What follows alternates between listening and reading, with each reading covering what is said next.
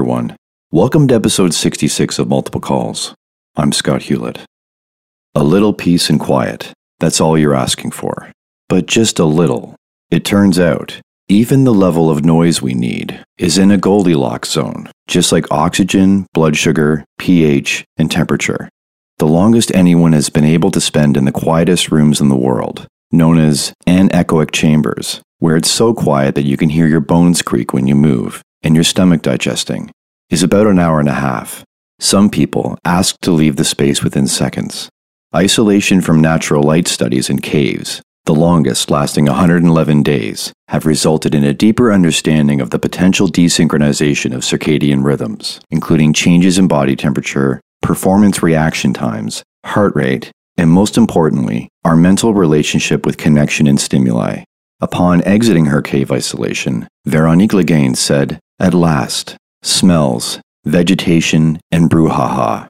Before surfacing, I talked to the cave. I listened for the last time to the water dripping off the stalactites. Mixed with the joy of being reunited with my family was a poignant sadness at leaving this cave, which I'd become attached to after all. The key word in wash, rinse, repeat is repeat.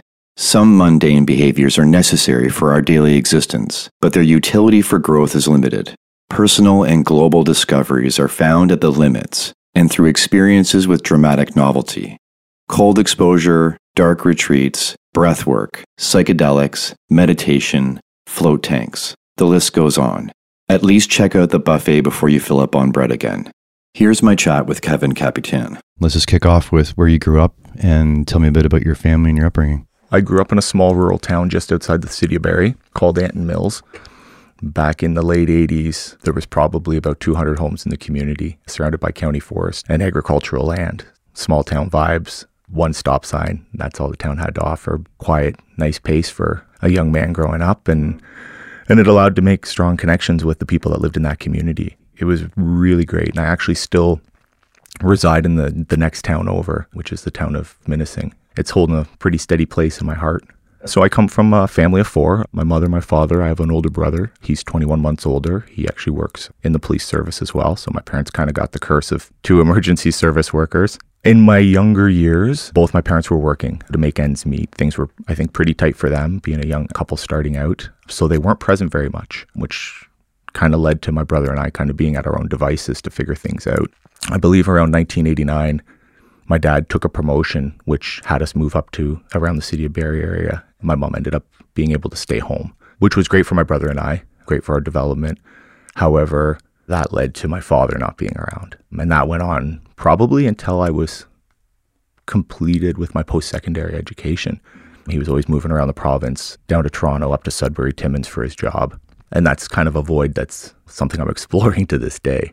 Were you in any structured sports through school? Played basketball. I played rugby. Played competitive baseball growing up up until junior men's. I still play in a league to this day. Um, and then when I got into the fire service, leaned really heavily into firefit. Um, and that's been an unbelievable opportunity for me to travel around the world and really push my own physical limits on a sport where you're, I mean, you're competing against other people, but predominantly competing against yourself. It's been pretty wild, but yeah, active all the time. What were you interested in when you were in high school? What was your main goal? Did you have a career in mind at that point? Honestly, I didn't. The one thing that's always gravitated towards me is I wanted to work it somehow in the national park system. There's been a big pull for me to nature, old growth forests, the mountains, and those things still call to me to this day. So I always figured that it would be something outdoors. Um, I just didn't know what. And then, yeah, that didn't end up coming to fruition the way I thought it would. I'd, I'd explored out west in the late 90s, and it just proved like some of these things weren't going to be as available as I thought they would, um, which led to my return to Ontario. One day I was sitting down and grabbed a college, uh, community college calendar and started flipping through it. Honestly, nothing was really catching my eye. Page one, business administration. Page two, computer programming. And as I kept going in and deeper and deeper into this giant catalog, there was a program called Pre Entry Firefighter. And at the time, that was a part time study at Georgian College, and it was actually done as a night school program. So it took two years to complete. And I just stared at it and it was calling to me. And I said, okay, you know what? I'm going to give this a shot. So I registered for it, drove out first night, sat in that classroom, and I was hooked. And I think that's kind of the magic of the profession and and even to speak to the instructors. But I was captivated, and I just knew at that point that this is exactly what I want to do. So that was really the first exposure, just that community college It was. course booklet. No Yeah, experience with a truck or with crews or with family. Absolutely zero. I don't have that long-standing story of lineage in the fire service, or I wasn't the kid that was playing with fire trucks, dreaming of being in the back of the rig. It just kind of happened organically. The crazy thing was, is once I opened up Pandora's box, it just was zero to sixty, and I was trying to take in as much of it as I could. And know, we pardon the pun, but it was it was lighting me on fire. Did your brother get into policing before or after? We were really in sync. I think our hiring dates were probably three or four months apart. So we've both been on the job for, for almost 20 years now. He's actually working in my region where I work as well. So sometimes we'll see each other on the road, which is kind of cool as well. Was that a draw early on for him, or was it the same sort of experience as you? It was, yeah. So, I mean, we look back at grade school yearbooks, and it's a, for my brother, it's always said police officer. Wow, So, amazing. yeah. So he, he kind of lived that dream to fruition. So you take the course, and what's the process of getting on, like applying? What was that all like? Well, it was quite a journey. For me, I think it was about a five year span. Even in my instructing to this date, I share that story because I think now we live in this world of instant gratification where we think, oh, we can take a program and we're going to get a job. And for some people, absolutely that does happen, but it's not common. And I think some of the magic or the beauty is in that journey and taking the, the extra courses and, and even getting no's. Like back then, we weren't submitting things online. That technology didn't exist. So all the application processes were either in person or you would mail it, mail in a portfolio. And I think over the five years I had, the good departments would mail you back a letter, like an, I call it no thank you letter. I have another name for it, but I won't say it on, on the air. But but I think I accumulated around 20 of those no thank you letters and I kept them in a shoebox. And I only disposed of them about about about 5 or 6 years ago when I was cleaning some stuff out. And I often think it would be really easy to give up after 5 no's. And it would be a lot easier to give up after 10 rejection letters or 15. But the wild thing for me was was as I continued in that process, when it rains, it pours. And all of a sudden, one day I start getting calls for interviews, and it was one after another after another. And so I sat in on, I think in, in a two week span, I sat in on three different interviews, and one which is the place that I'm employed with to this date. And they had offered me the job first. So I interviewed on a Tuesday, and I think that Thursday I got a job offer. The following Monday, I received a job offer from another department in which I declined. And I remember them on the phone saying, What do you mean? are, are you are you sure you don't want this? It must have And, been a uh, weird feeling though to have to turn down the offer of a job when your whole goal is to get the call. Yeah, and and it was. And the crazy thing was was I had gone to these three interviews and the typical experience is, is that you're selling yourself. You get in there and it's like your elevator pitch. You've got this short period of time to just get as much out as you can and really tell them why you're a good fit. And the place that I ended up taking the position with, it was kind of the opposite. Where they sold me on, we're a very young department. We're building in our facilities. We're buying new equipment. There's going to be opportunities down the road for progression in service. We've just got approved for a $15 million training facility. One day you may be able to be an instructor there. And I left thinking, I feel like they're trying to sell the job to me.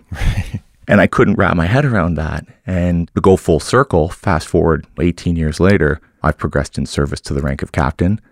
And for the last decade, I've been teaching at their facility as a fire service instructor. I love the fact that everything that they put out on day one, ground zero in the interview, actually came to fruition. That's an incredible feeling. And how was your recruit class experience? Interesting enough, I was a single hire. So we were a very small department back then. So I had a lot of one on one time with the training officers. All Uh, one-on-one time. Yeah. So how long was the class? I was two and a half months before I got to the floor. That's a lot of time to be able to rep things out and dive in deep. It was. We cover a few different disciplines at my place of employment. We had to kind of specialize in a few of those areas before they could turn me loose. We offer a symptom relief program, and obviously there's a, a component of specialized firefighting around aircraft. So those were extra pieces that I didn't have familiarization with. But it was good. The crew that I got placed on was a generally young crew, and there was another junior firefighter on that shift that had got hired on just before me. So that was really decent to have that person to work alongside and grow alongside, and a supportive crew of guys that actually wanted to get out and train and get their hands dirty. And they would get lit up to come out to the truck and, and pull equipment off. It was really decent. I do miss the fact that perhaps there wasn't the pomp and circumstance, but thankfully I've gotten to live through that through my recruits that I've taught since then. And that's a pretty fulfilling process as well. And for where you are now, the style of firefighting may not have been what you pictured was firefighting from the beginning.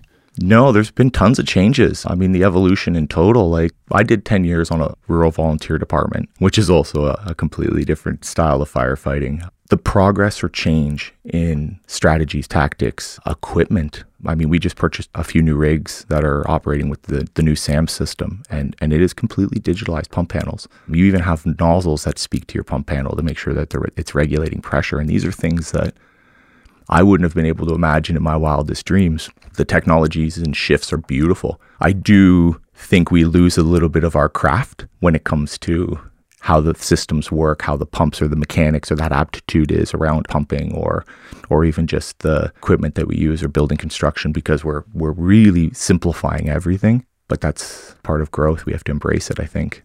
So when did the 10 years of volunteer rural start? Were you doing that before you got on full time? I was I, uh, into the mix and then I stayed on 7 years after I got on full time. Okay. So how was the process of joining up with them and the initial experience? It was really good. There's something kind of beautiful about being able to serve your own community in which you reside in and the familiarization of the area and all the people that live in the community. It was a pretty good sized department, actually. It was in the township of Springwater. So we had five stations at the time and a reasonably good call volume. So the, the station that I was out of ran out onto the 400 highway and denser community areas. So the call volume was decent and there was a lot of career guys that were that were working on the job on the volunteer as well. So it worked for a really great mentoring system. When you get in a room, you kind of size up. Okay, who's who's the workers? Who can I learn from? And uh, and if you gravitate to those people, I mean, obviously there's some magic that can happen. And I was fortunate enough to have a really good group of guys in there, and kind of took me under their wing and really ingrained a lot of really good habits and practices with me. And I think those have carried through to where I am today. What was their onboarding like and the training that followed over the years? That was actually one of the, the nicest pieces for development in my career to date. They had a really decent budget, not a lot of interest from their firefighters uh, being volunteered to take the programs or courses.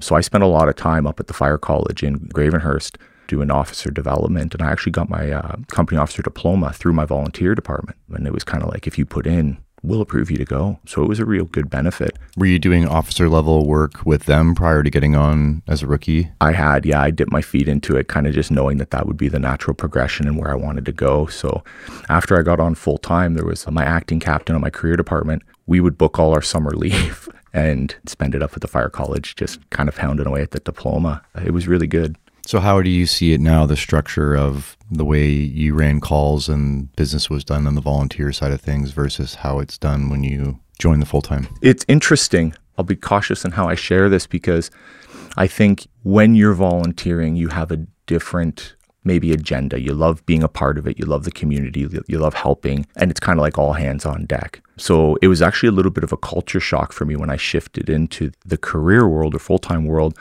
where for some, perhaps it's just a job, or for some, it's like, hey, I've paid my dues and, and I'm done.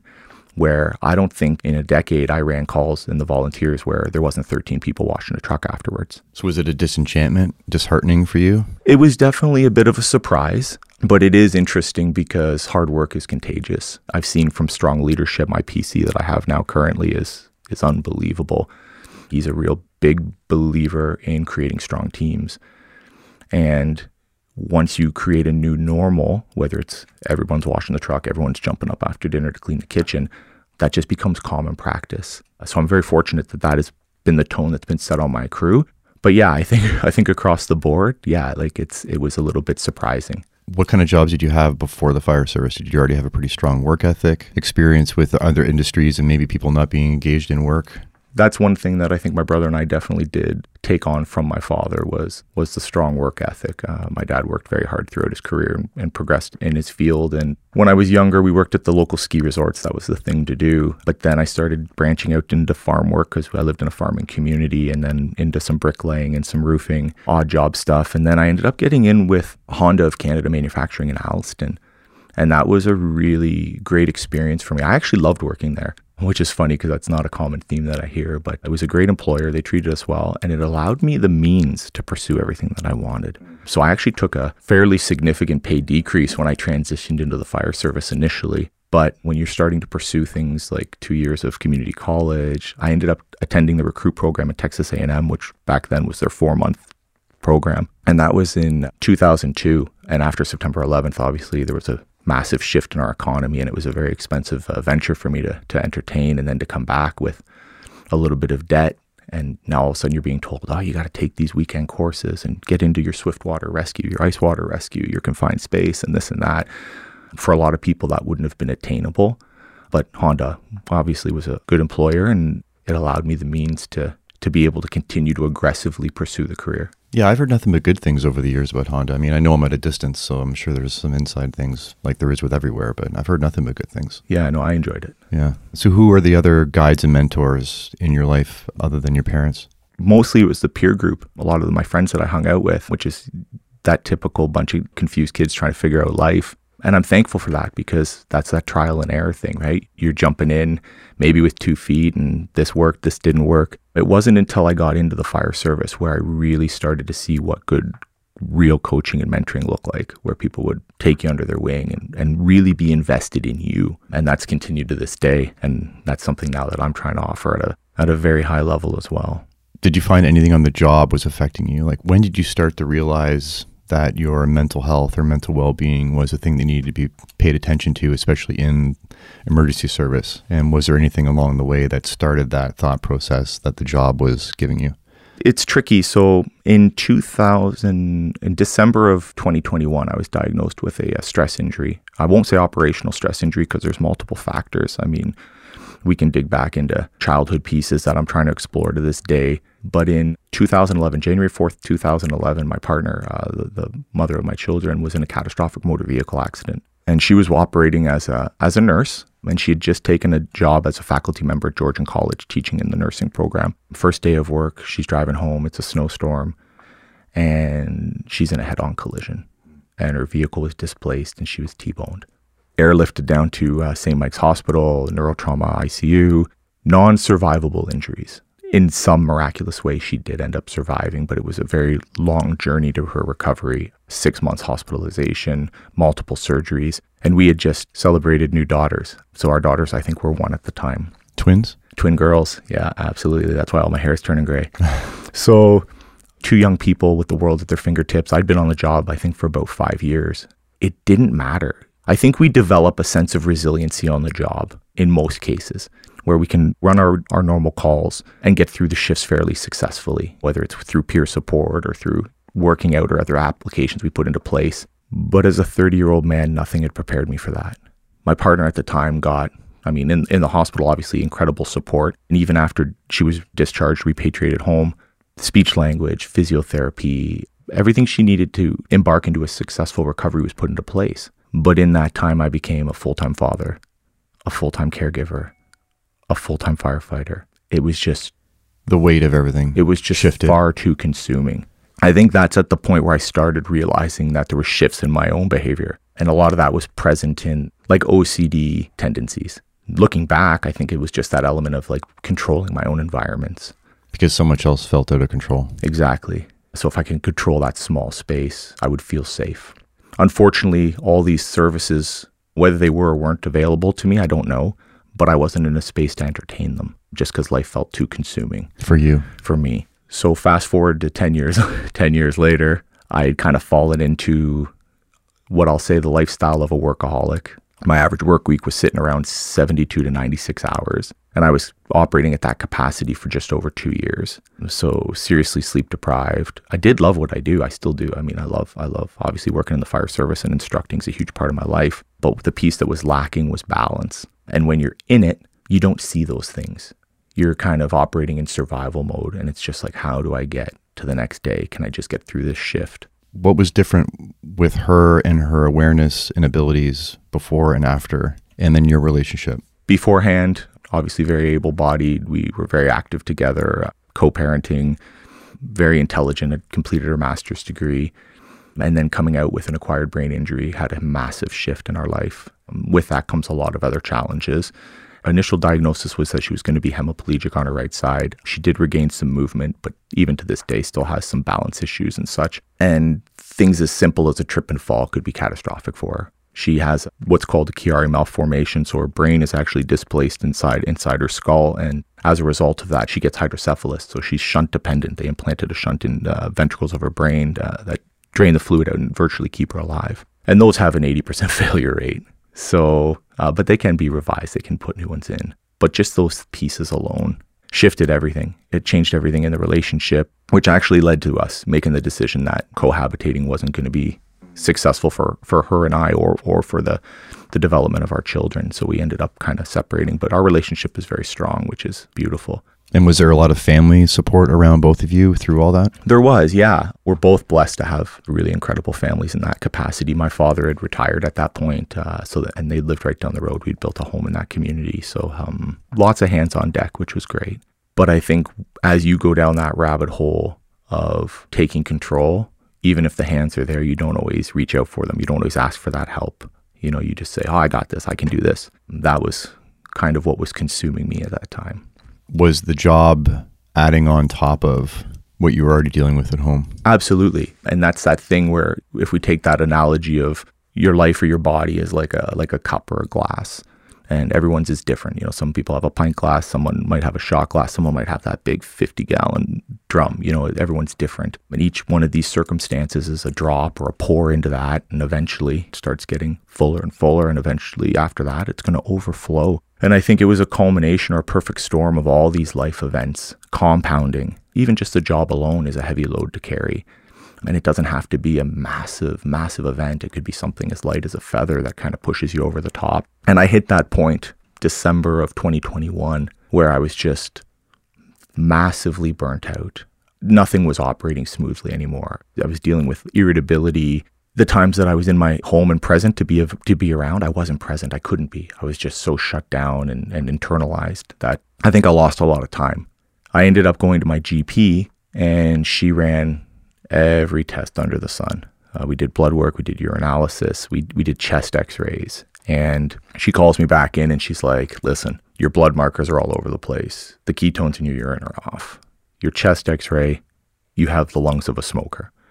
And I hadn't considered the amount of live fire training that I'd done over the decade and even wearing PPE, that exposure still being so prominent. And she looks me right in the eye and she's like, You are literally working yourself to death you have to stop. And that hit me like a brick wall. Which is hard though, because you can't necessarily stop because you have a family. This is what you do. Well, exactly. And and that's where we kind of loop back to that term balance and what does that look like? And that was something I hadn't figured out. I took two months off to just kind of process it, sit with it, and really put a, a plan in place on how I'm going to work through all of these things. Thank goodness for my daughters because that was a real guiding light for me to realize the importance of kind of turning my ship around. I kind of reflect back sometimes and I think like, where could I be or where would I be if I didn't have that? Because it's really easy to pick up bad habits or self-destructive behavior, especially when you're at a low. Thank goodness that didn't happen. And I had a very good friend of mine that came to the house, I think two or three days after I went off work. She knocks on the door, comes on in. She was a Toronto firefighter who went off work with PTSD. It was deemed that she wasn't going to go back to work. She sought out a new profession and she got her uh, her degree in psychology and she's working now as a somatic practitioner. And she pitched something to me that I hadn't heard of, entertained, would have considered in a past life. And she's like, "Listen, I do somatic therapy sessions. I'm utilizing MDMA and ketamine." And I'd really like you to think about coming in and sitting in on one of these sessions my initial response was no. I was like, no, that's not for me. Was the initial approach to getting better, healing up from your doctor, was it initially a very Western medical, pharmaceutical based time off plus meds? Is absolutely, absolutely. Okay. And I and I had shared initially like that's not something I was willing to entertain. Oh, because um, you didn't go down that road. I did not go down that road. Because yeah. um, for some it's helpful. Yeah, absolutely. There's there's definitely a place for that. And I didn't have the answers at that time. You took time off and you were kind of pushing back on how to approach it other than taking time off. What was the healing journey ahead like? Well, that's it, right? So it was all very foreign to me. But like anything else in my life, I jumped in with two feet. So I started digging into books and I started watching documentaries and I wanted to take in as much as I could. So the first thing that came out, well, one of the biggest pieces that came out of my appointment with my physician was that my nervous system had been so out of regulation, if you will, that I'd been really like my sympathetic nervous system was on overdrive. And that's probably been the case for a decade, which is not okay. And up until recently, the terms nervous system dysregulation and regulation, at least in in the common vernacular, wasn't there. It's more common now, but it wasn't really necessarily understood by the layperson. And completely foreign to me as well. And so when we started looking at that, the way they broke it down was like your body is operating in fight or flight all the time. Survival mode, It, right? it is constantly searching out where's the threat and how do I keep myself safe. So I started digging into that and I read a book back that January, January of 2022, and it was called How to Do the Work. One of the things I loved about it was it was a clinical psychologist who practiced CBT who came out and said, I realize that that's not the one piece to the puzzle. And there's a multitude of things you can explore. And there's power in breath work, and there's power in cold therapies and meditation and all these things. So I was like, oh my God, I got to explore these things. So I'm sitting at home and I'm starting in the shower with cold showers. And I'm like, oh my God, this is so hard. Like, I don't, I don't, my body didn't want, it was still in fight or flight. It didn't want to feel that cold water. That's another threat. That's a I think stressor. that's the that's the key point that everybody struggles with is that you're at your weakest. You feel you're at your weakest, right? You're so broken down. You're so tired, you're so fried. What you need to get out of that is do work yeah. And, at your weakest point. Yeah. And that's, It's a big ask. that's the hardest thing, right? Is to to to kind of take that course and approach and go, this is going to be even harder. Yeah, by the way, you need to step into a, ma- a really cold shower. Yeah, It's like that's the last thing I want. I want a really hot shower and I want to climb under the duvet in the in the bed and not come out. exactly. That's what I feel like, right? exactly. And it started to get easier, and then it led to, oh, well, you know, when you're doing this, you should be exploring breath. So I started researching that, and then I got into this Wim Hof breathing, these hypoxic breath holds, and then the cold showers started getting easier. And then it started leading to meditation and it started leading to journaling. And all of these pieces or daily practices started falling into place. And as I was leaning into them all, I started becoming very curious. And I think that was for me like the TSN turning point or ESPN turning point, if you will, where I was like, okay, now when these feelings come on or these sensations in my body, because it's not always logical, it's not always in your brain. Sometimes it's a, a gut feeling or a heaviness in your chest, or you feel flush and sweaty and you don't know why. Where now I'm kind of like, oh, okay, I feel this coming on. What is this? And where is that coming from? And what is it about this that doesn't allow me to feel safe? Or what is it about this that bothers me? And I think that was kind of the the piece where I realized that like I can address all of these things and I'm still going to be okay. You realize that the things happening to you are caused by something. It's not you at your core emanating this stuff. It's stuff happening and it's causing these feelings. So you take this observer position. In our DNA, we're all of good moral fiber. We're all of we all come from a place of love. It's just a series of, of events that kind of bump us off course, and it's trying to find that alignment back to where we're supposed to be. So out of that, yeah, it's been a spiral of events, and it's been cool because after the initial part of seeking some things out, everything has kind of unfolded organically, where you get into the cold showers and all of a sudden it's like, oh, I should lean into breath work. And breath work ended up leading me to these two practitioners that do another style called transformational breath. And it's more trauma healing related. It's a very it's a very deep practice. If you were to look at the two, like doing Wim Hof breathing is like going to the gym. It's a nice thing you could do every day. It makes you feel good. Where transformational breathing would be like going to the keg. It's going to be unbelievable, but you're not doing it every day. Like you're going to go in there a couple times a year, three, four times a year, and it's going to have massive results or a great experience. And it started unfolding. And then I ended up watching a documentary from a guy by the name of Aubrey Marcus. It was in relation to um, ayahuasca. I knew nothing about it. And to be quite honest with you, those things weren't on my radar. Utilizing psychedelics or anything like that, it was it was fairly foreign to me. Did you have the same pushback as you did with your friend that was offering the MDMA and ketamine experience? I'd actually leaned into that. So Debbie and I had chatted a fair bit over those months. She ended up convincing me to give it a go. In line with you starting to do a few things on your own and you built up a bit of understanding and Yeah, I guess bravery to Yeah. venture down that road. And it is because it's not easy work. It's really hard to look inside. And I think that's why a lot of people put up walls and don't do it. So I ended up sitting in medicine work with Debbie. That would have been probably late February or early March of 2022. Ahead of the ayahuasca. ahead of the ayahuasca. Okay. And we did, uh, it was a 10 hour session, which was a very long and taxing day. It's interesting because I didn't have any experience utilizing these medicines. And having already been attending traditional CBT for the last few months prior to that, I was thinking in my head, okay, like this is what it'll look like. I'll get in and I'll, I'll start talking and sharing and reliving these life experiences. And I'll just probably cry, which I was long overdue for, and release some of that energy and I'll feel incredible and I'll go home. Right. I'll be fixed. And none of that played out that way. I don't think I spoke two words in the 10 hours. And it was all a physical response, which now makes sense, like understanding those somatic pieces and a lot of purging. I did feel a lot lighter when I left. Purging physically.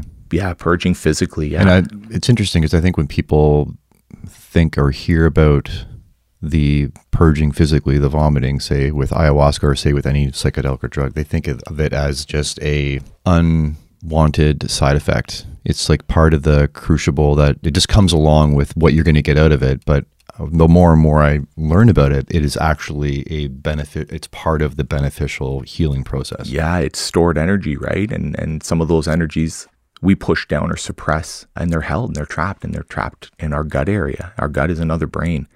Actually, while I was in Peru this past June, I had the privilege of meeting a few different tribes. They don't use it for the visions or the hallucinogenic properties. They use it for the purge. The psychedelic part is the side effect. Yeah, that's the side effect. and that's when we look at the people that are exploring that, that's what they're seeking. It makes sense that we're very, especially now, right? The things we watch something, right? A movie or a, whatever, a reel we watch makes us experience something. We makes us think. We read something. We're taking in these visual and auditory stimuli all the time. So it makes sense that well, I'm going to go and do that, and that's that type of stimuli is going to what's is going to be what heals me. And there is a part of that for sure, but I would argue they're they're equally valuable. So I ended up going through the, the uh, session with uh, with Debbie and and then ayahuasca and interesting enough, another documentary I watched by Aubrey Marcus was in regards to dark retreats, and I was sitting with both of them and I'd researched them, and I was sitting there and the ayahuasca seemed to be what was calling me.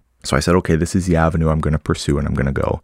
So in June of 2022, I went down to, uh, I flew down into Peru, into Lima, connected into Iquitos. Uh, I got on a small boat. I traveled up the Amazon River to a shamanic sanctuary where I did two weeks of medicine work with some Shipibo shaman. It's interesting because I don't believe like the, the, lessons that I was taught working down there is is it's you could do ayahuasca once and probably get something from it. But if you're looking at the journey of the warrior, they're done in succession. Part of it is doing the medicine work itself, and part of it is returning to the altar ceremony after ceremony and setting your intentions and consuming the brew that has been fermenting over the course of the two weeks and getting stronger and stronger and tasting more and more terrible each time you get up there. And it's not easy. Like I watched a lot of people who flew from all over the world tap out after two ceremonies. And I would go back to my room and I would journal and I'd say, oh my God, like imagine flying across the world and then quitting on yourself. I refuse to do that. But again, coming back to that being in a very hard place and then expecting to do something that's harder than you've ever done before. I found that with my first ketamine session was I didn't think I could after that session I was like if this is what it's like, I don't know if I could do another one. And only through talking to other people was it like not every session is going to be like that and it's part of the healing process and I'm glad I continued on. That resonates with me. I understand why people would tap. they are all different. And that's what I realized as I went through that succession where I think my first ceremony going in, everyone's kind of nervous and excited and you're in the Maloka and it's the middle of the night and it's just candlelight and the shaman are singing Icaros and you and you set your intentions and you drink the brew and everyone lays down. My first medicine journey was very psychedelic. And it was probably the most beautiful aesthetically, but I got the least out of it. It was the Technicolor Dream Coat. And if that would have been my only exposure to ayahuasca, I would have said, oh, it's great. And it's super easy work and no big deal. And I would have left happy, but there would have been no change. Like a Disney World ride. Exactly. And it wasn't until I got into the further sessions where some I didn't have any visions at all, but I had radical purging and chills and almost was febrile, Which would be seen as a bad trip. which may be perceived as, but those were the ones where I got the most benefit because no one's there to help you. So you learn to comfort yourself, you learn to console yourself, to be there to sit in it. And I think that's the hard part. And then you leave, and the next morning you wake up and you feel incredible. You feel like you could run a marathon. And I'm questioning how, how is that possible? I felt so terrible last night. And here here I am this morning and I feel I feel like a million dollars. And then it was interesting because the last night that I went into the ceremony, I did have a vision and it was so simple and it still gets me today. Like I, I don't think I've ever been able to kind of share the experience without getting a bit emotional. But sometimes you get into these dream states and you're active player number one. You're in there and it's you living the situation. But this was more of a dream where I was observing. And there was a, a property fence board on board about six feet tall, and it was kind of running along the side of a of a of a yard. I could hear what sounded like a large dog on the other side of the fence. And it was pacing and it was panting and it was tired. It didn't sound like it was in pain, but it just like it it was just exhausted and it had enough and I and I kept trying to look through the through the little holes in the fence and I couldn't see it, but I, I could hear it back and forth, back and forth. Then a board comes out, almost like a plank on a on a on a pirate ship, and there's a puppy on it, and it's a Saint Bernard. Now I would have always said, you know, I thought my spirit animal would be a husky, but uh, clearly it's a Saint Bernard, and it's this puppy, and it's happy, and its tongue is hanging out, and it's smiling, and it looks so peaceful, so content. And I'm looking at this and it was, for me, the message I took was this is you. This is your life, and you get to choose. You can be on this side of the fence, and you can be killing yourself every day, pacing back and forth, exhausted, no quality of life, missing everything on autopilot. Or you can choose to change. You can choose to be happy. You can choose to make these changes. And it sounds so simple, but it hit me the hardest. By removing a barrier, and maybe not even the entire barrier, but maybe if you could knock one board out. Yeah, absolutely. So that really opened up a different perspective for me with healing and self exploration. Like I said, that level of curiosity now that's present has been the greatest gift to say, like, this is my life. I am not ashamed of it. We didn't choose for these things to happen per se, but we do get to choose how we respond or how we show up or how we move forward. And I think that is kind of that stall or mute point for a lot of people is they get there and then they don't know what to do or where to look or what to explore or they're so concerned about what it will look like or what people might think. And that in itself that like listening to that ego voice is so limiting. Now i just i lean past it and i go what's on the other side? And it's been really great so has the healing journey so far been you tried the cold therapy yourself. You were sort of working around breath work a little bit, sort of dabbling.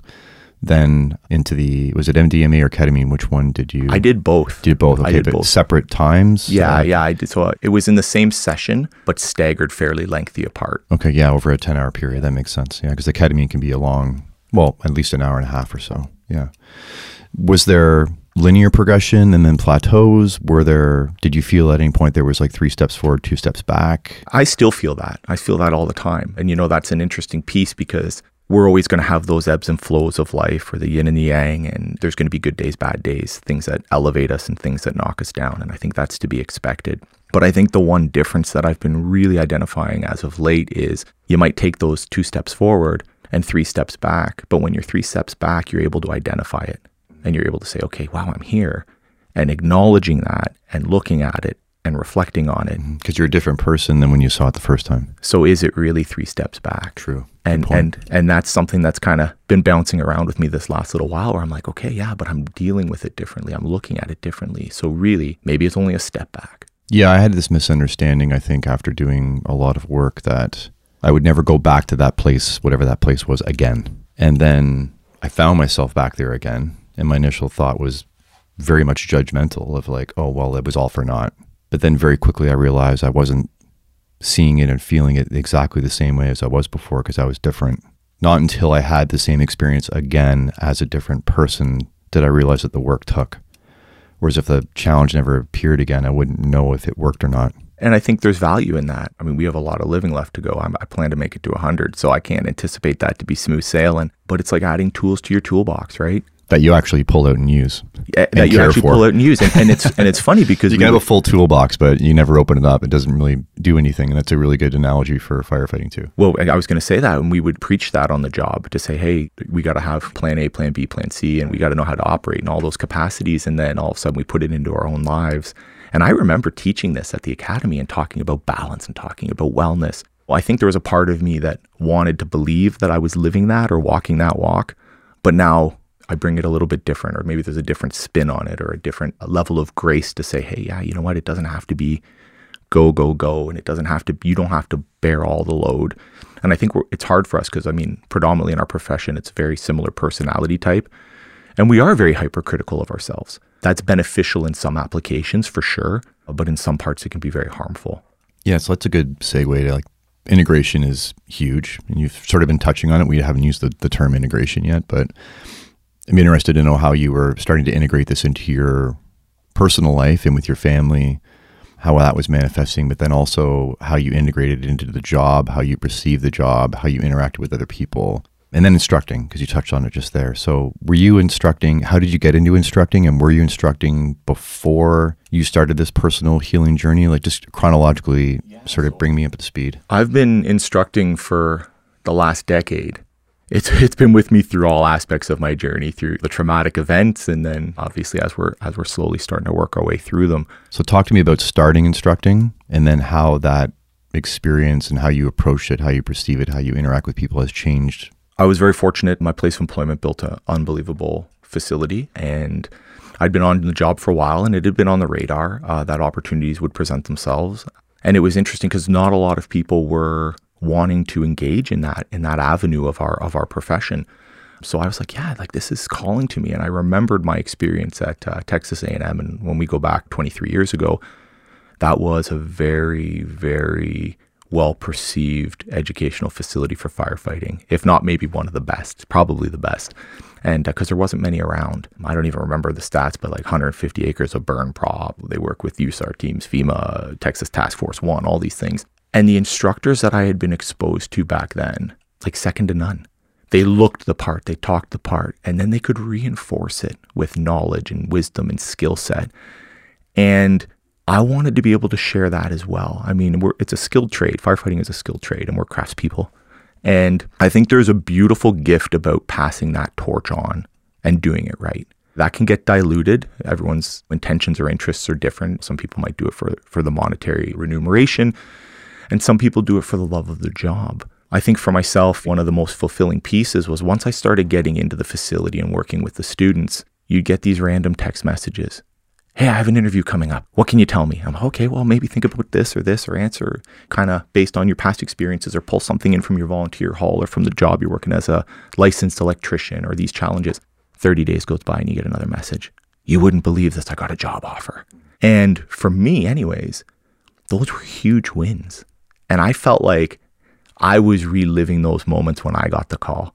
And so that level of excitement was there because I was genuinely happy for that person or that, that win for them. Yeah, and you feel like you're having a, an effect and value to people. And Absolutely. it also gives you hope that people can, in this world of chaos and suffering sometimes, that good things still happen to people when people can get better and improve and grow and change. Absolutely. And I think also carrying along those values that were passed on to me that maybe those are going to have longevity in our service. There's been more changes in the last decade than I've seen than I could have ever imagined.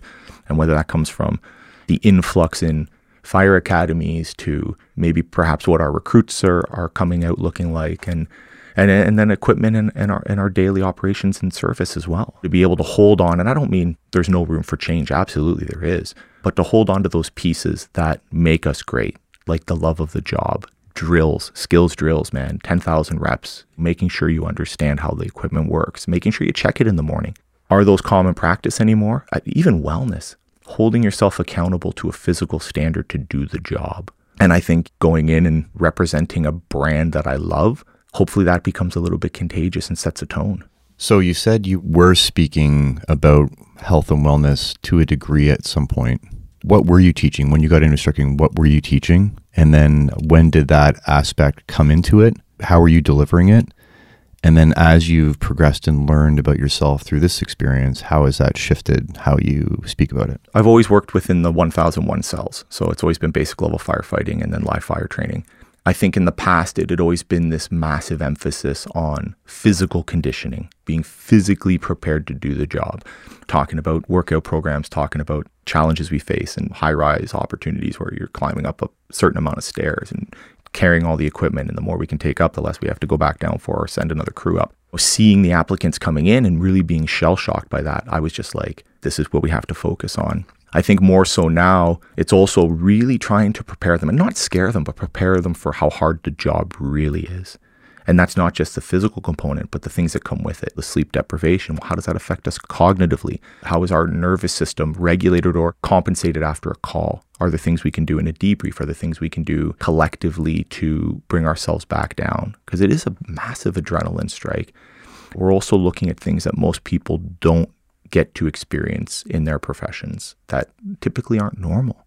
The NFL game where there was a cardiac arrest on the field, the internet went bananas over this. And, you know, oh, everyone's shell shocked from having to witness that take place. And it was obviously those things are hard. But imagine doing that nine times in a month or 10 times in a month.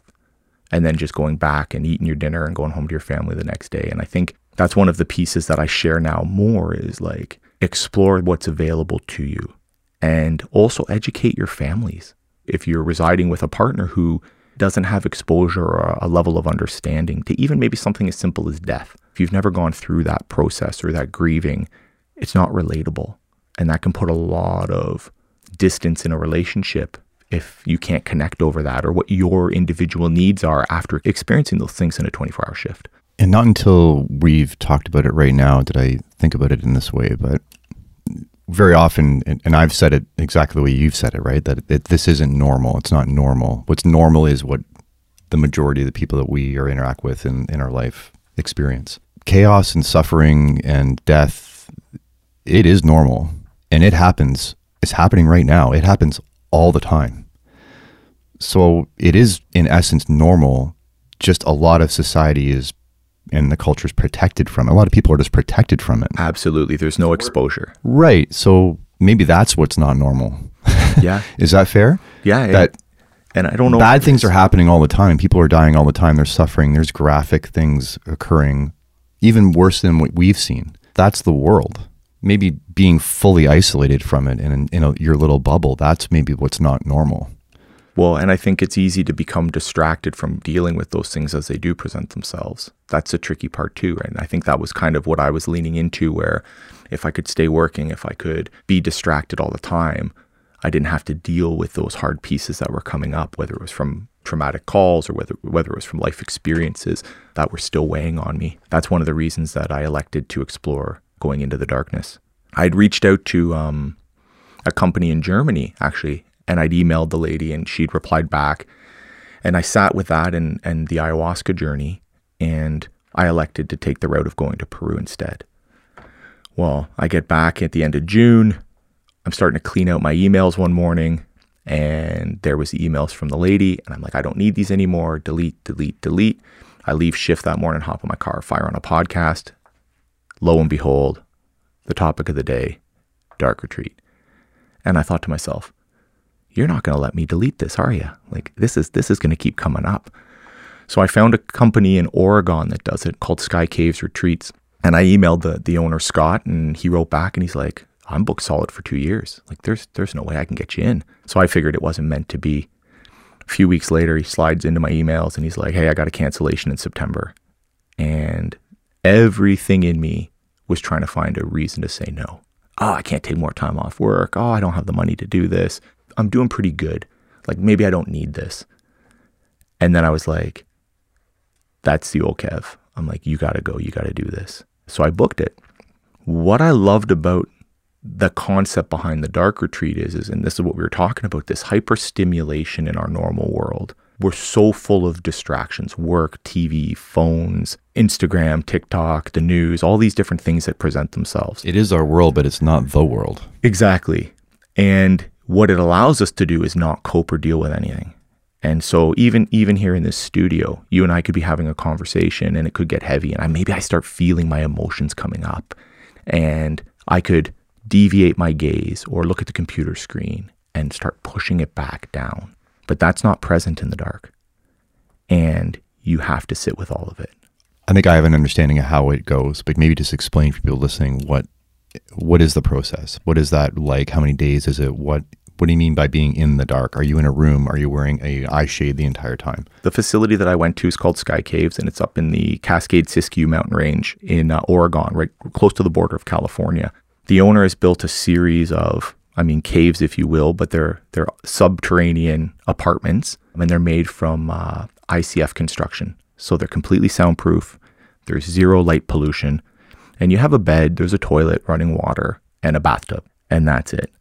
So you go and you get your first night to familiarize yourself with the space. Here I am thinking, oh, I'm a firefighter and I search rooms and this should be really easy. And it's a very, very small space. I mean, maybe 12 by 12, size of a bedroom. So you get your bearings, and then the next day they say, okay, you know, you're going to go in and it's going to be pitch black. And when I initially emailed Scott, we'd kind of discussed duration. He said, you know, the average person that comes in will do anywhere between 24 hours and, and three days. I had already had it set in my head that I wanted to do seven. And he was kind of, and he was kind of like, hey, like, listen, this might not be a good idea, you know. Do the 5K before the marathon. Exactly. So I wrote him back and I said, okay, I get it, but like it's it's quite a travel for me to get out there and I want to get the most out of this. And we ended up agreeing on five. He ended up giving me five and a half, which was great. He was supposed to come and get me out in the morning and he left me until the afternoon. So yeah, it is it's exactly like it sounds. You go into this space, zero light pollution, zero sound pollution except for your own breath. You go into the darkness. So is food delivered to you three times a day? How does that work? No, you're on a vegan diet while you're in there or a dieta. They deliver it once a day at 7 p.m. and it goes through a double door. So they open a door on one side, slide it in. He just checks on you quickly. You know, hey, are you doing okay? Yep, okay. See you tomorrow. And they give you two meal portions. You can't see it. You're smelling it. Hey, oh man, this is this is strawberries. You know, I'm gonna eat this, or this this feels like mixed nuts, or this is a sandwich, whatever. Because that has been a thing. There's been restaurants that have done that, like eating in the dark. Yeah, as, absolutely. an, as a different visceral experience. Yeah, that's right. The piece of it is is what goes on between our two ears is is the voice that we get through, we we deal with all day long. When have you actually sat with that? When have you actually sat with what you're feeling? And we don't. Um, like I said, the world's full of distractions. So if you can eliminate all of those, what's going to come of it? Did you have a sense of peace and relief though from being completely isolated and not you had no responsibilities. You had nothing to do. So there must have been some initial like relief and peace with before the thoughts probably overtake you. It's like this is a break. Interest, interesting enough, yes, uh, yes and no. I think because we're doers and we're so used to going at this high pace, we're operating at these high levels. When I got in there and he says, "Okay, today's your day. Here's a tea light candle, and when you blow it out, that's it, and you're in the dark until you come out." So I blow the candle out, and you're kind of like, "Oh, well, what am I going to do?" So you start doing push-ups, and I was doing yoga, and I'd taken a I brought a, a, a really beautiful uh, indigenous flute with me, and I'm trying to play that in the dark because you're so used to staying busy, you don't know how to sit still. And I don't know if that went on for four hours, 24 hours. You have no concept of time, but eventually that gets old. You can only do so many push ups. And yeah, and then you sit. It's when I was finally getting to that point where I was tired of keeping busy that I noticed things were starting to surface.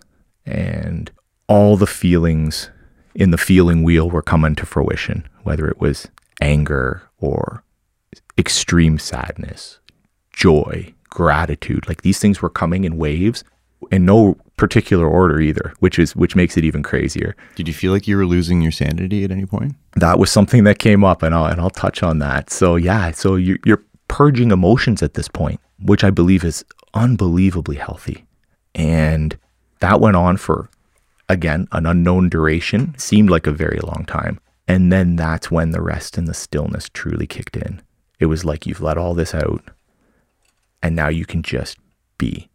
And the longer that that piece went on while I was just sitting in nothingness is when you really start to maybe hit a different level of consciousness because you can't see and you've lost your form. I mean, you can't see your hands in front of your face. It's that, it's that dark. And the wall could be three inches from your face or it could be three miles away. You don't know. I've had that experience in the sensory deprivation tank, in the float tank. And that's what was really wild to me was as I got into those later days, my spatial orientation in the room was actually getting worse. Did you feel like you were in a smaller space or in a larger space? Larger. Like I was actually getting turned around. And I'm like, where am I? Like the bed should be right here. And, and, and in my head, I was chuckling, being like, you do this for a living. Like this should be easy. And, and it wasn't. And it opened up a real interesting piece for me because I got to a point where I think my mind had actually been quieted to the point where I was feeling space between thoughts. I mean, they could have been microseconds, they could have been minutes. You don't know, but I could feel it where the brain wasn't just looking for the next thing. And that was a really incredible uh, experience to go through. And I hired a practitioner to come in to, to before I came out. So this would have been on day five, just to make sure that I had all my faculties before I returned out into the real world. She came in and sat with me and she put a couple interesting questions out there where she said, the sensations you're describing, this nothingness, this no sense of self or being, just this level of just awareness. And she's like, have you ever considered that that's that's what it's like to die? If you subscribe to that, like say this spirituality, this reincarnation, this this energy form, and I hadn't thought of that.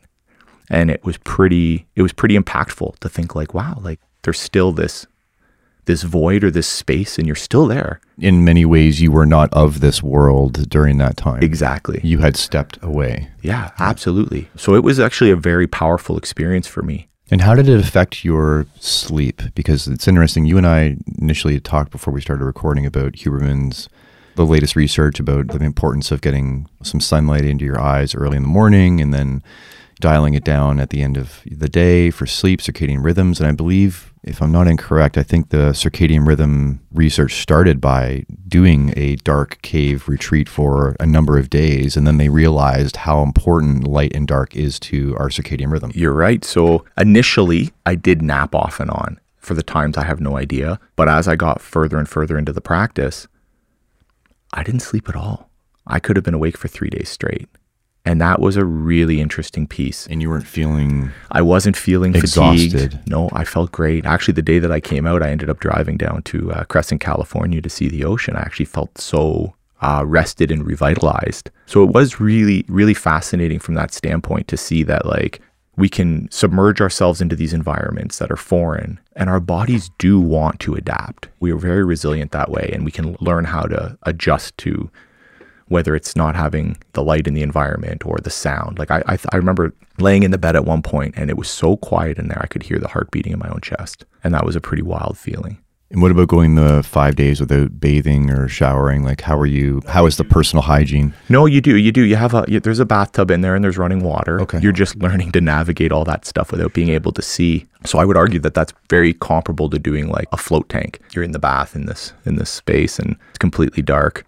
There's definitely an element of relearning how to do those things because there's trip hazards, things are slippery. Like there was lots of times I bumped into stuff.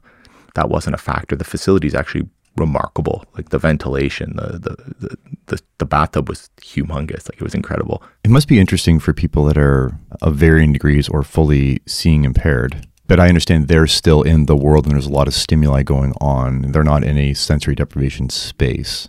So there is some difference there. But did you have any clarity on or more appreciation for that for people that have never been able to see or the people that are inconsistently in the dark? Did you have any thoughts on that about how their world must be? Some insight, and empathy. Well, absolutely. I mean, obviously, it's completely different, and you can see the challenges that that would pose, even in the simplest of tasks. I would go in to brush my teeth, and you can't see the sink, you can't see the toothpaste or the toothbrush, and you're trying to line it up and put it on, and it, it ends up turning into you grab the tube, you squirt the toothpaste in your mouth because that's controlled, and then you start brushing. So, yeah, you, you you're learning a different way of doing things that we wouldn't normally operate like in, in, in our in our world where we where we maybe have the blessing or the benefit of, of sight. And even to touch on that too, like even though I was in the darkness, in those short periods where I would have a nap or or even even daydream, like you can have pretty wild, vivid daydreams if you, if you allow yourself to explore that. But if you've never had the benefit of sight, what does that look like? I don't know the answer to that, but very curious. Yeah, and then someone that hasn't had the benefit of sight couldn't probably explain it to you either. It's one of those things that's completely unknown. So, how bright and loud was the world when you came out, and how did you slowly integrate yourself back into the real world? And did you even want to come back? Interesting question. Our bodies are incredible because they want to figure things out. Five and a half day mark, Scott brought me outside, and I could feel the heat. It was it was it was beautiful weather. You're seated in a chair, and you are wearing a, a mindfold mask at that time, so completely blacked out because he was bringing you out into the into the world. So you sit there, and we were chatting a little bit here and there, and then he says, you know, like, are you are you ready to take the blindfold off? And I remember pulling it. I mean, only a few centimeters from my eyes, and the level of sensitivity and burning was so overwhelming that I didn't want to take it off. I was actually concerned I might not be able to. And then, you know, you sit with it and you're like, okay, I got to do this. So you take it off and you're squinting and like you can't open your eyes fully. But even the color spectrum was so out of alignment. And I had the most incredible view. I'm looking at this mountain range and it's, it's, It's a pretty nice space to come out of. it, it, it's picture perfect, into, right? Yeah. and the mountains were presenting purple and orange because my my eyes hadn't the, the the prisms hadn't figured out how to receive those colors as of yet. So it took it took a few seconds for me to like come back to normal or equalize what that was supposed to look like. And it was heavy. It was interesting because I'd come out and and I didn't know at the time. I'm sure it was in the waiver that I signed and didn't didn't read. Typical. But he had talked like in there of, of an exit interview. So all of a sudden I'm sitting there and there's a few cameras on me and it was really overwhelming and he started kind of touching on the experience. And I hadn't really considered like how that was going to feel. So as I'm sharing, obviously it was like massively emotional for me and it was a beautiful experience. Honestly, that's how I became aware of you, right? Like I watched that reel, they ended up posting it, and I've seen a number of people do those. They that's a little blurb of how they feel when they come out, but it was very impactful. Yeah, well, thank you. It was funny because that actually brought a, a significant amount of anxiety into me because I wasn't aware that it was going to get posted. Before I left, I said, "Hey, like if you're going to share anything, like let's keep it pretty tasteful." And I started driving down to um, Crescent City, California, and that whole drive is through the mountain range, so there's no cell reception. So I'm coming up through a clearing, and all of a sudden I'd see like, oh, Instagram notification, Instagram notification, but I couldn't open it. So finally, I pull into the parking lot of a hotel, and Your I'm, phone I'm- had blown up. my phone had blown up and I look at this video and I'm like, oh, oh. boy. You know, the guy, uh, like, it, it's a very vulnerable position to be in. But a beautiful position to be in. Yeah, looking back, I can see that and I would not change any of it. Given the protective nature of self, would I have chosen that for me? No, but great things have come of that. Like internally, of course, but then also from opportunities. But yeah, I had to sit with that for a while to be like, wow, like, What does this mean? yeah, and you're bearing your truth, you're bearing your soul. Countless people can just see that side of you that maybe they didn't even know existed. As much as you were doing this personal work and seeking out opportunities to do more and find out how the deep the rabbit hole goes, how were you with vulnerability before? And was that the first time where you felt vulnerable and then you had a positive experience of it and that you've been more comfortable with it? In a past life, non existent. I kind of always had the very, very uh, firm or strong exterior. Not to say that I didn't feel things on the inside, but the ability to process or even even acknowledge some of it wasn't there. And it was interesting because at the end of 2021, I went through the dissolution of my marriage. I lost my best friend. And so I started leaning into kind of that self exploration piece. And I think it was around March that I made a post and it was kind of just sharing like where I was in life and how much I'd loved the things that had come to me, the fire service, instructing, but almost the need to take a break. And I kind of looked at it as a way of saying, like, hey, I'm going to need a little bit of space and time to do me. I love all you guys, but I just, I just got to set a boundary here and, and allow for a bit of room. I knew the outreach would be good because it was going through my social media and it would resonate with students and people that maybe would be reaching out on a regular basis. Can you, can you help me with this? Can you look at that? Oddly enough, it had the opposite effect where the phone blew up and people were like, oh my God, like I had no idea and I'm here for you and what do you need and this and that. And I need some space. And it's like, Yeah. no space. but but it was good because I'd actually felt really isolated and alone. You don't know what you don't know. And a lot of people might see this facade or like, hey, like, you know, there's Kapitan and he's doing great things and he's this great instructor or this this he loves firefighting or he's a great dad. They don't get to see the side that's struggling or the things that you know kind of keep you up at night. And I think by putting it out there, it made it very relatable. So I was grateful for that. And then out of that came some really great connections and, and, and even reconnections with friendships that I'd had that allowed me to kind of help navigate this a little bit easier with a bit better flow. So it, it is funny, even though those may have been my initial intentions, everything always kind of goes the way it's supposed to, I believe. So now do you feel you are gaining a strong sense of, and this is something I've, I've talked about before, like to stay on as much as I can when I can, that marriage of the job being difficult and requiring what it requires and that hardness that's required, but also now the softness of the vulnerability and integrating those two together and you can be both at the same time. So maybe talk to me about that and then again touch back on how you spoke to recruits or training people or when you promoted, became a captain, how do you interact with people now and in the best way you can sort of draw people towards what's possible? Well, so that, that's a great question. Through promotion was it was an interesting thing. I, I had I had no interest in becoming a captain. I don't know if I'd mentioned that to you. I always found acting to be the sweet spot. One day you're in the right seat because your captain took the day off, and then you're on a hand line or your driver operator. And I loved being the driver operator. Like that's a massive responsibility. And I still feel a disconnect from that to this day. Like I miss parts of the job. And I acted for seven years. I think there were three promotional processes that had taken place in that timeline, and I didn't put in for any of them. And then there was a fourth one that was on the horizon. I end up getting yanked upstairs into the deputy's office. And he kind of says, Oh, well, you know, I've noticed that you haven't put in for the last three promotions. Like, may, may I ask why? And I was I was excited to tell him, I'm like, oh, acting's the sweet spot and I get to do this and do that. And he's kind of looking at me very stoic, eh? Like no expression. And he says, It doesn't really work like that. And I said, "Oh well, like I know, I think it does." And he was kind of he was kind of giving me that like piss or get off the pot speech. I took it to heart, and I kind of thought thought to myself, "Okay, like listen, like you've been able to make a good impact as a firefighter on the trucks, and you're gaining a lot of traction at the academy with instructing. And here's another spot where, if you believe in building strong teams, now you're in a spot where you can help really shift that change or be part of that. And I was fortunate because I, I put in for a promotional process and there was four of us that got made up and, and I was one of them, which was great. And they placed me on a crew with a with a platoon chief who he's all about the guys. We put in a solid day's work every day and and then, you know, maybe in the evenings you get to reap some of the benefits of that. Between that and my, my other two co-captains, like I've literally seen magic getting created. And with the ebbs and flows of my own experiences, I think approaching things with a little bit more empathy and love. Like if I, I've leaned heavily into some spiritual practices and a lot of spiritual readings for sure. And I think it always comes back to seek to understand. Not everyone shows up the best every day. That's not possible. We can't operate at that capacity. Taking the time to understand, like, hey man, I know that I've had hard days and haven't wanted to come and do this. And you kind of pull your socks up and put your boots on and try to put on that brave face. And I'm like, so what's this person maybe going through that's affecting that as well? So it's looking at it through a different lens. And I think that's the best thing we can do. You're right. I think you call it the connected warrior. Mm-hmm. And I love that. And I think that's that's how it is.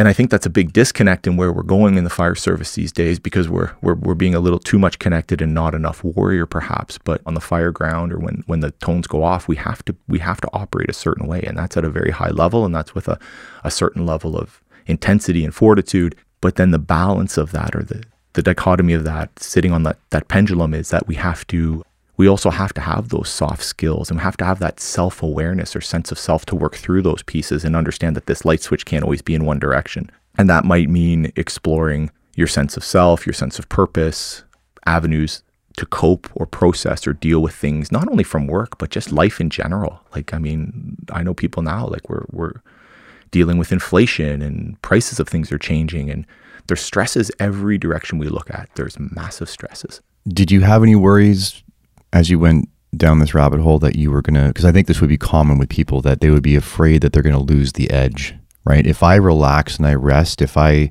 allow this to come up, I'll never be able to get back to that stoic, hard, strong warrior place that I know is necessary to do the work.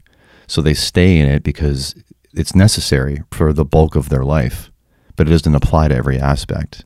So what I feel like people don't understand is they feel like they're going to lose this edge, but if they do the work uh, that they need across the board on themselves, that edge becomes a ledge, and then that ledge becomes a platform, and then it becomes the way you operate in life.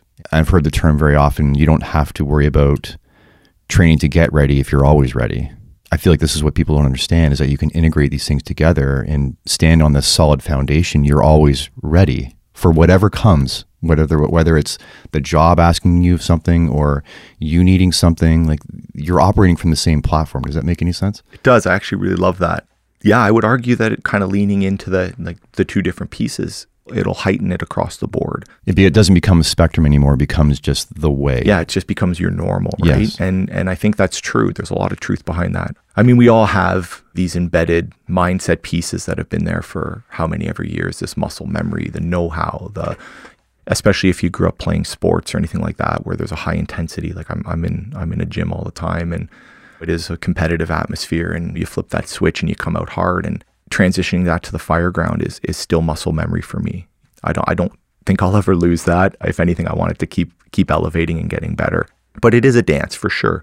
But that's a key point there. I think not only did you not lose the edge, but you you have no desire to. It sounds like you softened up and you're like, okay, I don't even want to go down that hard road anymore. You still desired it and you still enjoyed it. Well, I think that's that gift of loving what you do and wanting to excel at it. The fire service for me has been the biggest, one of the biggest blessings in my life. You can look at the day you got married, the day you had your kids, you know, these types of things.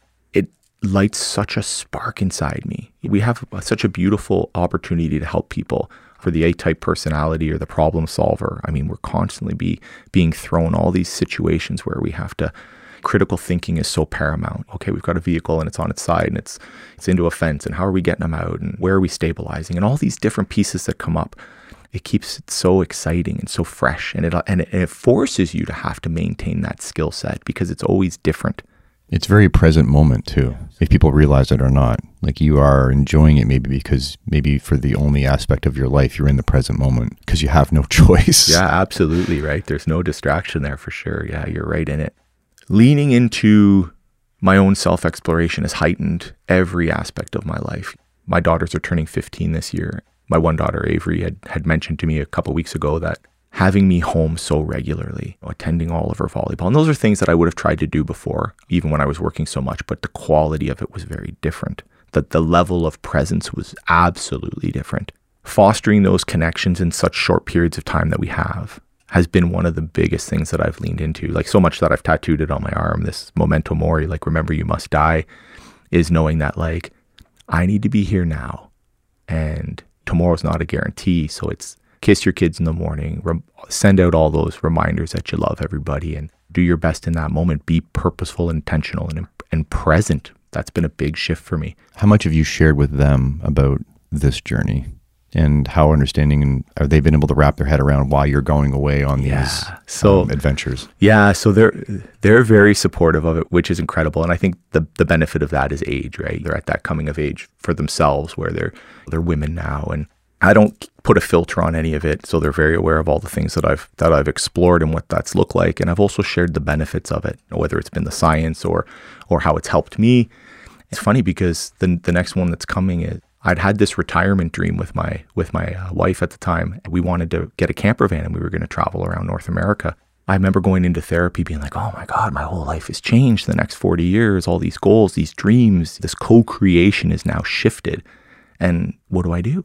Traditional CBT, they're not going to give you the answer, but they'll say like, "Well, you know, how do you feel about that?" Well, I feel kind of sad, you know, this isn't the best. Well, what's stopping you from still doing it? Well, what happens if I I start dating someone or I'm exploring relationship and that person's not interested? Well, are you doing that right now? Well, no, I'm not. Well, hmm. And then you're like, can I do this now? That's what's come of it. So I approached my daughters who are very well traveled. I mean, they've they've been everywhere, which is which is great. And I said, hey, you know, I've got this adventure on the radar here, and I want to rent a camper van, and I I, I think I'm going to hit the road for two months. And do you guys want to come with me? They hummed and hawed a little bit, and they're like a camper, like ah, like I mean, teenagers, right? The, I think the level of luxury is a little bit different. You know, they want And fan- proximity to you nonstop. yeah, exactly. They want fancy hotel rooms and swimming pools and all this stuff. But I said, like, I feel like this is really important for me to do this. And how do you feel about it? And they lit up and they were like, you have to do this. So I did. I, I've, I've put a deposit down on a camper van and April 29th, I'm hitting the open road for two months. Yeah, I'm just going to explore all down through the southern US, Arizona, Colorado, Texas, Utah, California, up the coast, back into Canada, and connecting with a bunch of really great people along the way. And I think those things are important. Four or five years ago, I would have never entertained taking the time off work. I would have never entertained investing in myself. You give, you give, you give. What I realized was you, you know, you kind of forecast yourself for these long sighted goals. I'll be happy when. I'll be happy when I build this type of home. I'll be happy when I have this much money in the bank. I'll be happy. We need to be happy right now. And that doesn't mean like recklessly. That doesn't mean like go out and, you know, blow all your money and spend car, buy fancy cars or anything. But it does mean bringing a level of awareness to you and your own needs and what, what do I need to thrive right now? They've been beautifully supportive. And like anything else, I mean, they get to follow along in real life and not just a random post I might make here or there. So, so it's a little more exciting for them. So you touched on before about how you use the analogy of Some people might have a shot glass, some people might have a pint glass, some people might have a 45 gallon drum. Do you feel after everything you've done now that you're now operating consistently? Like, I guess what we're talking about is your capacity for resilience. That's what that that analogy is for. So are you a 45 gallon drum all the time now? Do you, or are you just more aware of when you're a shot glass and when you're a 45 gallon drum? Yeah, there's definitely a, a, heightened level of awareness, right? I mean, I don't think we can always operate at these maximum capacities. I don't, I don't think that's a realistic uh, expectation. But again, like I touched on, having those tools in your toolbox to explore when these things do become overwhelming or when you do feel like a sense of heaviness are going to get you back quicker. The day you're the shot glass and you're overflowing, hey, maybe it is time to book that counseling session, or hey, maybe it is time to dive into a little bit of breath work and, and see if I can regulate my nervous system independently. Because there's lots of things we can do on our own. So you have more control. You feel like you have more awareness when you your capacity is limited, and now you have more awareness and tools to turn the shot glass into a larger vessel. Absolutely. And and and the comfort to do so. And I think that's the biggest barrier or challenge for most people is is people know when they're hurting. People know when they're suffering. But I think there's a a real fear, and I believe it is fear, to ask for help or to even self acknowledge it because we want to believe, we tell ourselves these stories that we are hyper resilient and we, we are these strong people. Um, and this shouldn't happen to me or this couldn't happen to me. So the comfort to lean into that and say, hey, man, I'm, I am human. Some of these things are very hard and it's probably okay. Actually, forget that. It is okay that I feel this way. How can I bounce back from this in a way that's productive?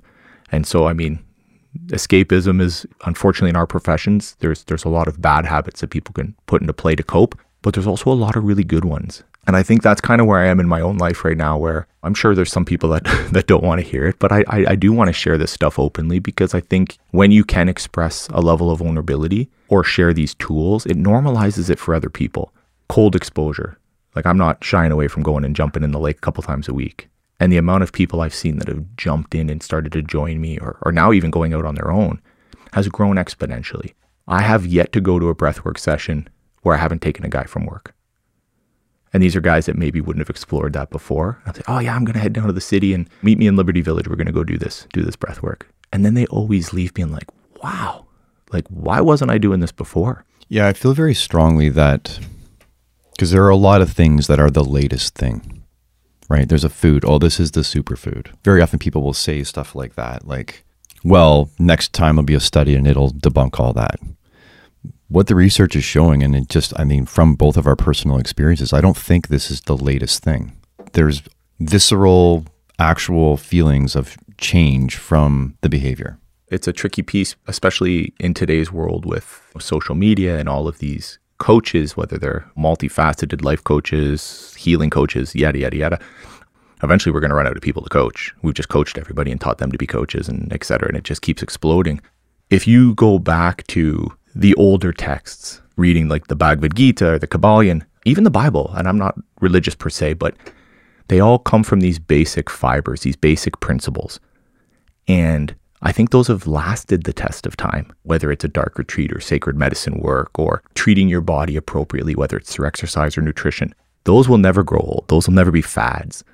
And I think they've lasted so long and been the test of time because that's the real answer. Even coming from a place of love, like those are the fundamentals of leading, leading or living a happy life. So yeah, I mean, I think it's one of the best pieces of advice I got was be your own guru. The information is all out there. What works for for you might not work for me. So you have to figure that out. Or it will, but in different amounts. Yeah, absolutely. Just finding whatever recipe works for you. Yeah, maybe it's no coincidence uh, that the word cool has lasted generations. yeah, yeah, exactly. for some reason, that's the one word that every generation is cool with. Yeah, absolutely.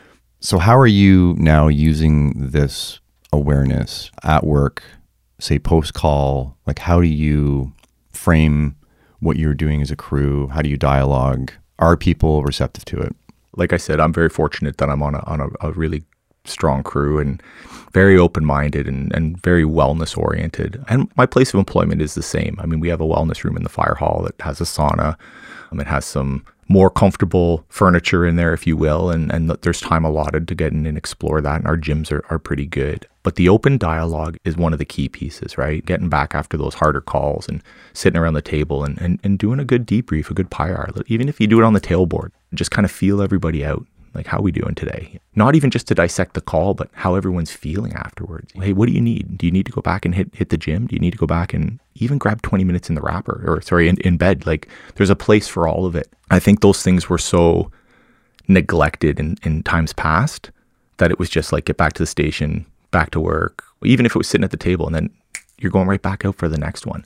So having that time to decompress is is huge. That's something that we've been applying as a collective, not just for myself. Uh, I kind of feel like when you lean into these things, there's that level of connectivity where you realize that most people are doing the same thing. They might not be sharing it, they might not be as vocal, or or they might not be as far along or as explorative, but all our needs, all our basic human needs are the same. If I'm having a hard go, chances are someone else is as well. Yeah, that can be a, a failing of some people sometimes too, where they've quote unquote done some of the work and they feel like they're farther down the path, even though they might not have started until they were in their 30s or 40s or 50s. And now suddenly they think everyone else should just wake up and get it all done at the same time. Meanwhile, you hadn't for 50 years, and just because you discovered it today doesn't mean everyone can catch up. Yeah, I don't think that's a fair expectation. And the truth is, is things come to you when they're supposed to, and and I and I'm a big believer of that it's so funny because we can we can sit and look back and say, oh man, if I would have done this earlier, if I would change this, or if I could go back in time or jump in the DeLorean, there's my Back to the Future reference, things would maybe be different. But Alan Watts, I don't know if you're familiar with Alan Watts, but I love him. I could listen to him for hours. And he does this spiel, uh, The Dream of Life. And in that, he starts talking about like, even if you could go back, or even if you could make these changes and live this incredible life, regardless of what it looked like money, sports cars, all this in time, that would get old. And after doing that for 70 nights or 170 nights or how whatever the duration is eventually, you'd want the mystery of life. You'd want the hard parts of life. And in the infinite realm of possibilities, eventually you'd pick the life you're living right now. Hmm. And I think that or maybe a slightly harder version. yeah. Just a little. Just dial it. That's like Seinfeld and t- Tylenol, right? Like find out what's going to kill me and just back it off a little bit. Yeah. Yeah. and and and that's that thing of like this is unfolding for me the way it's supposed to and in the time that it's supposed to. And the pieces that have gotten me here wouldn't have gotten me here if I didn't experience them. Or in the way that I've caused it to. Yeah, absolutely. There has to be some ownership as well. Yeah. And I think that's the biggest thing where even if we're reflecting on where we are in our life, where we've been in our life, or where we want to move forward, we're the catalyst of that. Even when it comes to limiting beliefs or heck, man, even self sabotage, we hold ourselves back if you cut that cord, imagine you're, you know, you're in a slingshot and it's pulled back so tight and you're just holding yourself there and you're not allowing yourself to have that forward momentum. Let go and see what happens. And you might end up accelerating faster and further than you ever expected in a shorter period of time. It, it, yeah, and but that's that fear and that we love being comfortable. We love so much being comfortable. I, I look at it even with my daughters, and there's an element of bubble wrapping them, which I I try not to do but we do it to ourselves as well. We read it all the time, but like growth is going to happen when we're uncomfortable. And so now I'm not saying go out and seek it all the time, but realize when it's there and feel it and ask yourself those questions. You mentioned that thought of like, well, if I could go back and start all over again, even just the career, like how much better you would be at it or you would have so much more enjoyment out of it. Knowing that that's not true, do you have moments now, like, are you with this awareness and knowing the job is very much a core component of you and you love it still. It can reach a point of like you could be excited about retiring and seeing what you can do with your life with what you know now beyond that. And or do you have the feeling of you see the end of your career coming and you wish it was slightly longer so you could do it better from here to then? Those are tough questions, right? I mean, I think we always want to leave things a little bit better than we found it. Isn't that isn't that the goal? my dream is to push to 60. I'll stay on the trucks as long as I can or in, in some sort of role within our organization until I'm 60. I plan to live to be 100. So if I if I pull the chute too early, there's going to be a lot of idle time there. I don't have a hard time filling my days up on my days off. I, have I've got a lot of great hobbies and things I enjoy to do, but I would miss it. I know that. Like I can feel that.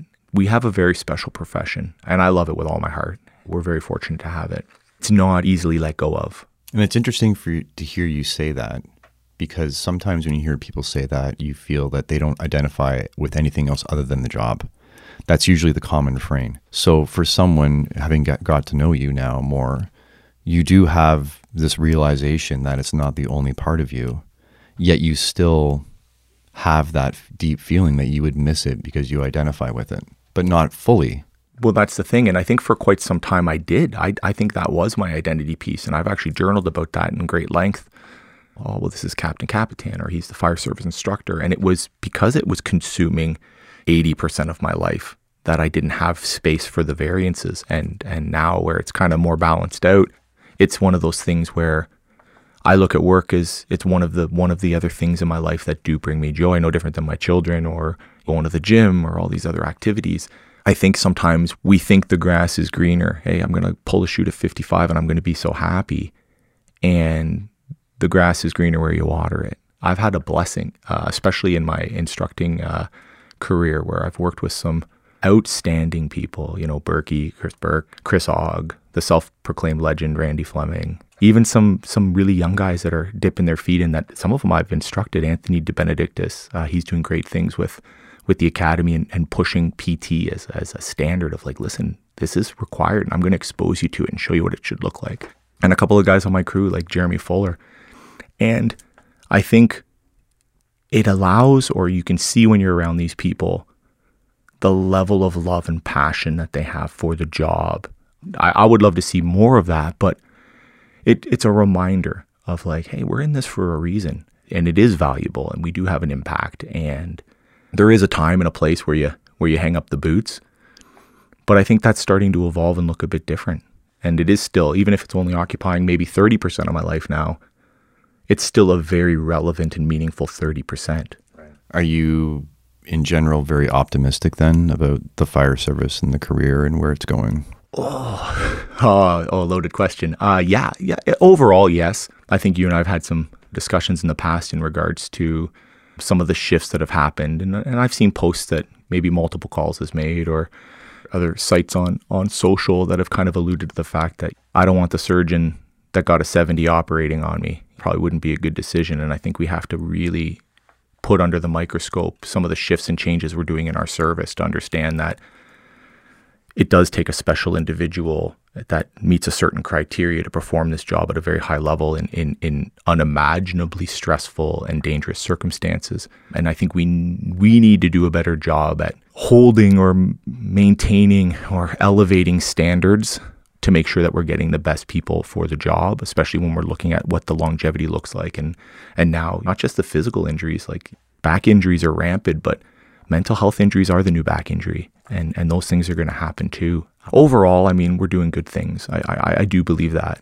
We just have to really put emphasis on the things that we believe in and, and drive the change or, or maintain the standards that we want to hold our people accountable. And hopefully that ripples up the uh, ranks and we can continue to move forward in a very progressive way versus finding out down the road that the pendulum's shifted too far and, and we can't build back. So you feel that we're doing our best at this point to I guess I could say pass a torch for, but it's really more passing the nozzle forward. Absolutely. Well, I think there are people that are for sure, um, and and and you're going to get it in every department in every profession where there's the people who pour their heart and soul in it, and there's there's people that are punching the clock at the at the beginning and the end of shift. But the ones who are digging in, I, I do believe they're doing great things. I see exposure of that firsthand, and there are people that are creating magic out there for sure. Anything else you want to touch on before we wrap up? Uh, no, I think we're good. I I do want to say that we're blessed to have this job, and and for anyone that's going to be pursuing it, that's maybe kind of in those ebbs and flows of applying and questioning life and courses and what do I do next. Uh, stay the course. It will happen. The journey could be longer than you wanted it to be. That might be a gift in itself, but continue on the course because it is the best job in the world. Nice. Okay, great work. Thank you.